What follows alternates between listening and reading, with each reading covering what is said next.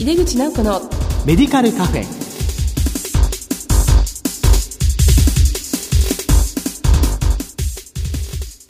こんばんは。帝京平成大学薬学部の井出口直子です。井出口直子のメディカルカフェ。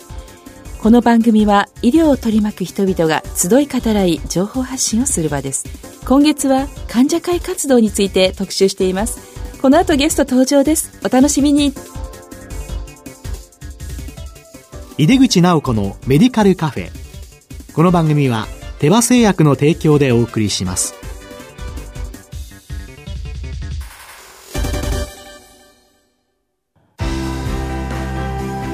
医薬品業界を牽引し続けるグローバルカンパニーテバ。新薬ジェネリックを開発製造するハイブリッド企業です。患者さんの笑顔を大切にする薬剤師の皆さんとこれまでもこれからも手羽製薬帝京平成大学薬学部の井出口直子です。患者会活動特集の2回目です。脳卒中の社会啓発活動と題してお送りします。今回のゲストは、日本脳卒中協会専務理事の中山博文さんです。中山さんどうぞよろしくお願いいたします。よろしくお願いいたします。えー、早速なんですけども、先生のこれまでのお仕事の歩みと、日本脳卒中協会設立の経緯について教えていただけますか？はい。私はあの、1984年に弘前大学医学部を卒業いたしました。その後は研修というのが普通なんですけども、神経生理学の研究をしまして、その後国立大阪医療センターで、臨床検証をしました。その後はやはり内科で、しかも脳卒中を専門分野として今まで診療に携わってまいりました。特に1991年から93年まで、厚生労働省の臨床研修海外指導医のプログラムに入りまして、デンマークコペンハーゲン大学に留学させていただきました。そこではのコペンハーゲンストロークスタディというスタディをしていたんですが、当時指導に当たっていただいたオルセン先生という先生が、ちょうどデンマークの脳卒中協会の会長をされてたんですね。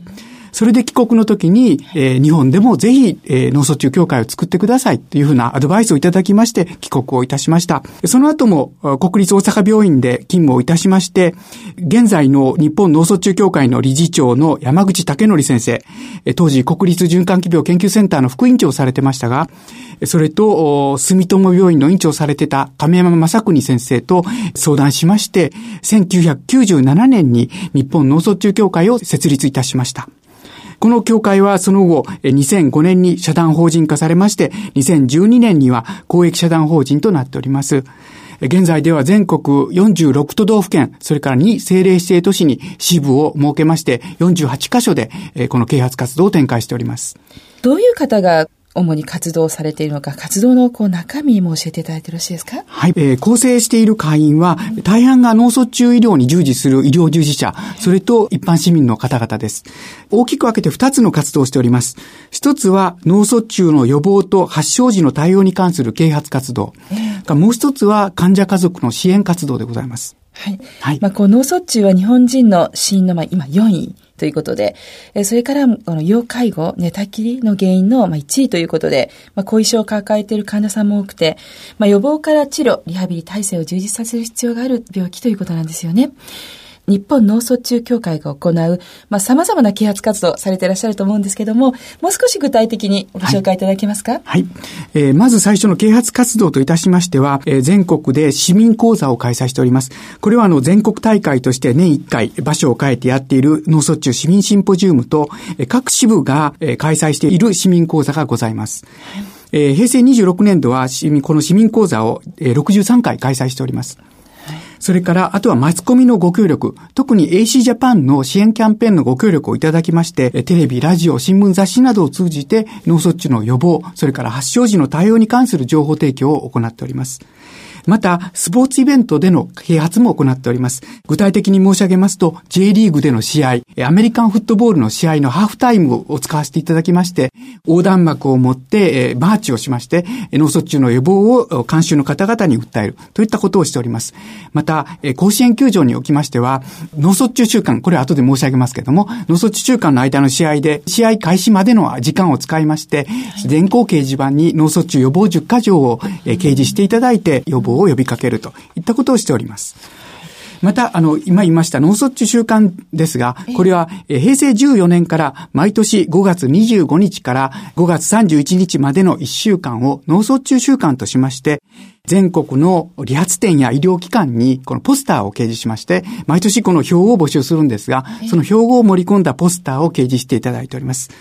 それ以外に、毎年この3月9日、これを脈の日、3月9、3、9ということで、脈ということで、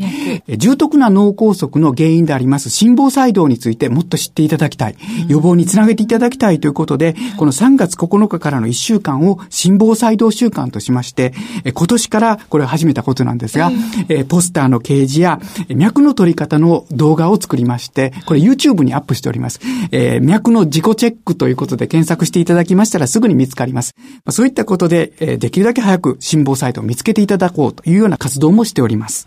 あの、スポーツイベントとやっぱりタイアップするっていうのは、あの、人が集まるっていうこともありますし、やっぱりこう、スポーツやってる人にも、すごくそういうこと知ってもらいたいというのがあるんでしょうかね。はい。それ以外にはですね、あの、市民講座に来られる方々は、えー、健康に対する関心が非常に高いんですね。ですね。で、我々としてはむしろ、関心の高くない方々に知っていただきたいんですね。うん、そういった点では、あの、スポーツイベントなどは非常にいいんではないかなと考えました。なるほど、そうですよね。で、あの、これ以外にもですね、いろいろな啓発プロジェクトを今までやってきたんですけども、えー、特にですね、私に印象深いのは、栃木県で、栃木県庁、それから医師会、えー、歯科医師会、薬剤師会のご協力をいただきまして、えー、約1年間にわたって行った啓発キャンペーンです。これは、あの、もちろん県の保健活動に加えまして、病院や診療所の待合室、あるいは調剤薬局の待合室、歯科診療所の待合室などで、啓発動画を狂乱したり、あるいはチラシを配布したりといった、えー、啓発をさせていただきました。また、民間のですね、いろんな団体がご協力くださいまして、えー、例えば、下付新聞なども、ボランティアとしてですね、協力してくださって、多くの方々に脳卒中の情報提供しましたところ、前後でですね、ランダムディジットダイアリングという世論調査と同じ方法で知識調査をしましたところ、明らかに、えー、この栃木県でですね、介入した地域では知識が向上していたという結果が出ております。そういった点でもですね、えー、薬剤師さん、調剤薬局の方々の、えー、協力ということが、その疾患啓発に非常に重要であるということが、我々にもよく分かったキャンペーンでした。もう一つの活動の柱である患者支援活動について教えてください。はい。これはあの全国の支部で電話あるいはファックスによる相談を受け付けさせていただいております。具体的な曜日や時間につきましては、皆さんあの仕事のオフの時間を使ってやってますので、ホームページを見ていただけましたらわかります。年間200件から300件ぐらいのご相談をいただいております。またあの体験記事業というのをしておりまして、皆様のあの闘病期、それから介護の体験をですね、脳卒中後の私の人生という形で作文にしていただきまして、優秀作品を毎年選んで作品集を発表しております。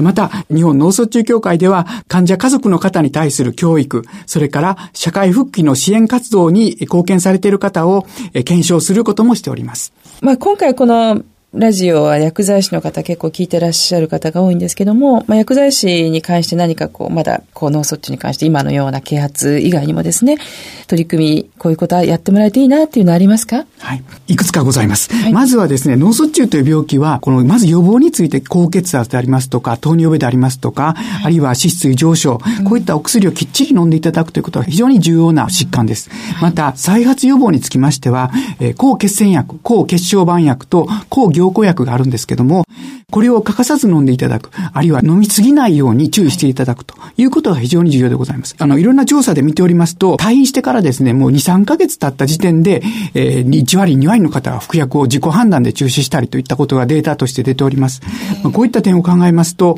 医師だけではなくてですね、薬局での服薬指導ということは非常に重要になってくると思います。で、またですね、その服薬アドヒアランスを上げるためには、例えば、あの、私が知っているところでは、福岡市の薬剤師会ががされている節約バッグという取り組みがあります。節約バッグですね。はい。この薬はですね、えー、普通は約束の薬ではなくてですね、はい、お薬の薬ですね。これはどういう取り組みかと言いますと、そういう節約バッグというビニールの袋をですね、患者さんに調剤薬局でお渡しになられて、そこに患者さんは残った残薬を入れて持ってくる。それを薬剤師の方が確認して、実際必要な分だけ追加で処方するということで、まあ、当然処方された先生にはその、えー、残薬の状況を報告されると。まあ、このことによって患者さんは実際に節約もできますし、ドクターは服薬状況を把握できる。それを次の服薬指導に、えー、活かせるという大変大きなメリットがございます。節約バッグ、すごくこう今薬剤師が薬をね、残薬を減らすということが国から期待されてますから、まあ、患者さんに持ってきてもらえれば、ドクターにも報告できるし、それを除いた分のお薬をね、渡すこともできます。で、患者さんの服薬状況を把握できますから、まあ、そこでさらにお話しすることもできて、患者さんのアドヒアランスの向上にとても役に立ちますよね。はい。で、こう、バッグっていうものがあると、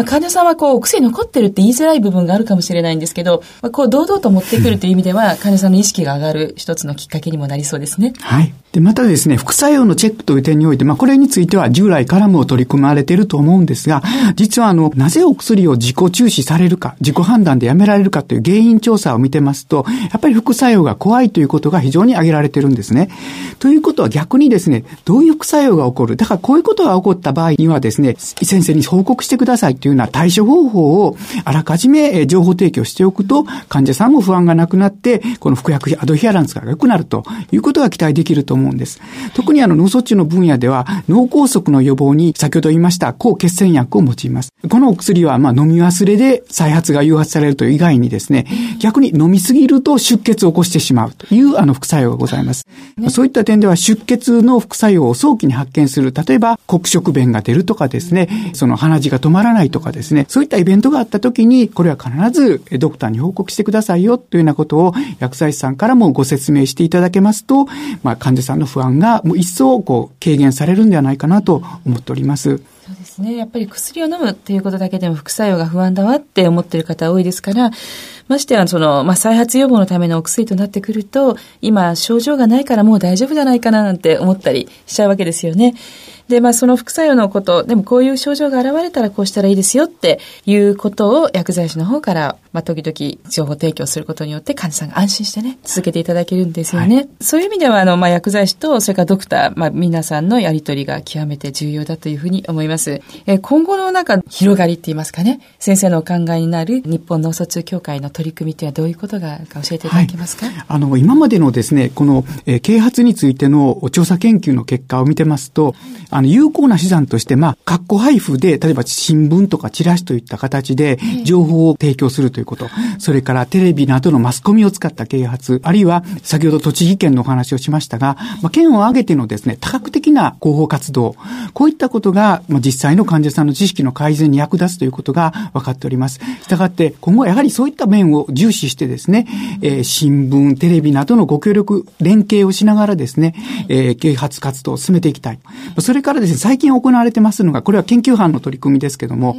小学生や中学生を対象に、学校教育の中でですね、え生活習慣病の予防、その一環として脳卒中の予防、それから実際に自分の家族ですね、お父さん、お母さん、おじいちゃん、おばあちゃんが家で倒れた時にどうしたらいいんだろう。そういったことを中学生や小学生の方に知っていただく。また、え学校でそのもらったチラシなどを家に持って帰ってお父さん、お母さんやおじいちゃん、おばあちゃんにも見ていただくといったことを取り組みがなされております。実際これはあの、え国立循環器病研究センターの研究班の研究によってですね、知識の改善に役立つ、その知識がその後もですね、長く保持されるということも示されております。なんかあの、もう中山先生のお話がすごくこうエネルギッシュで、もう活動もいつもこんな感じでされてるのかなと思うんですけど、まあ先生のあの、エネルギーの元っていうのは何なんですか？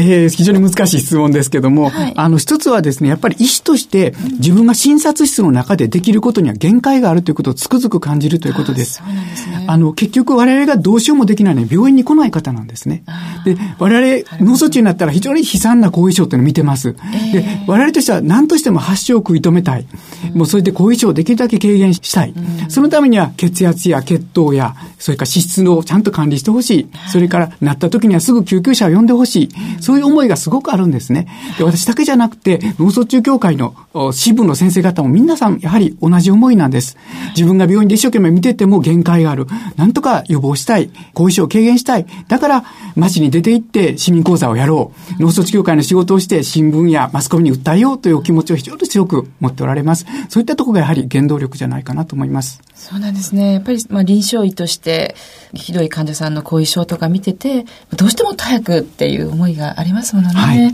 まあ、その思いが、予防、みんな知ってもらいたいっていうエネルギーになるんですね。先生、こう20年近くやられてきて、まあそのあたり、もう効果あったなって実感はやっぱありますか？はい。実際ですね、AC ジャパンのキャンペーンを見てですね、それを見ていたのですぐに救急車を呼びましたっていう声も聞いております。そのために後遺症が、その今でしたのは TPA というですね、発症から4.5時間以内だけしか使えない治療法というのがあるんですが、その治療を受けられて、それによって後遺症が軽減して助かりましたといった声も聞いております。ますし、あの、栃木県のキャンペーンでもですね、そのキャンペーンを見たおかげで、すぐに救急車呼びましたよっていうお声も聞いております。まあ、そういったお声を聞くと、あ、やっててよかったなと思います。そうですよね。まあ、その中で薬剤師がすごく関与できるところも多いですしね。はい。これはぜひとも皆さんでタッグを組んでやっていけたらなっていうふうに思います。先生、なんか最後にこう、リスナーに何かメッセージとかありますか？はい。これからはですね、やはりチーム医療ということで、はい、今まではあの病院の中だけのチーム医療ということを皆さんやっぱり描いてられたと思うんですが、そうじゃなくて地域に広がりを持った職種の境を超えた協力ということが不可欠ではないかと。まあ、医師、薬剤師をはじめですね、まあ、介護職の方々、保健師さん、そういった方々の協力があってこそ、地域全体としてですね、この生活習慣病の予防、再発予防、そういったことに貢献していただけるんではないかなと思っております。ありがとうございます。あの、ちょうどこの放送日28日の翌日、10月29日が、 World Stroke Day、世界脳卒中デーに当たりますので、そのことについてちょっと触れさせていただきます。えー、世界脳卒中機構、 World Stroke Organization という機構がございまして、そこでは2014年から3年間にわたって、I am Woman キャンペーンというのを展開しています。これは、えー、生涯で見ると、女性の方が男性よりも脳卒中になりやすいという厳しい現実を見据えて、えー、そのために、いろんなメッセージを発していこうという取り組みです。ぜひ日本でもですね、女性の方々、これを機会に脳卒中予防について知識を得て、えー、ご自身、あるいはご家族がならないようにお役立ていただければと願っております。はい。いやいや、まあ明日でっていうことですね。はい。ありがとうございます。というわけで、えー、患者会活動特集の2回目は、脳卒中の社会啓発活動と題してお送りしました。ゲストは、日本脳卒中協会専務理事で、中山クリニック院長の中山博文さんでした。中山さん、本当に今日はどうもありがとうございました。ありがとうございました。医薬品業界を牽引し続けるグローバルカンパニーテバ。新薬ジェネリックを開発製造するハイブリッド企業です。患者さんの笑顔を大切にする薬剤師の皆さんと。これまでもこれからも手羽製薬。いや、中山先生、本当にエルギッシュな先生でしたよね。たくさんの話をいただきました。今回の話の中では、やっぱり薬剤師の関与すごく重要だということを私たちもう一回再認識できたと思います。特に再発予防には、薬の継続ということが一番ですよね。脳卒中再発の一番の原因はノンコンプライアンスですから、まあ、ここは私たち薬剤師がアドヒアランスを上げるために患者さんの不安を受け止めたり、まあ、正しい知識を持ってもらうこととっても貢献しなくてはいけないことですね。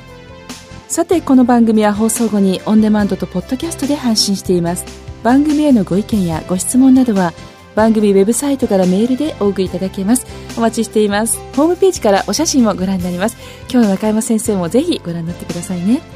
次回は11月11日の放送です。どうぞお楽しみに。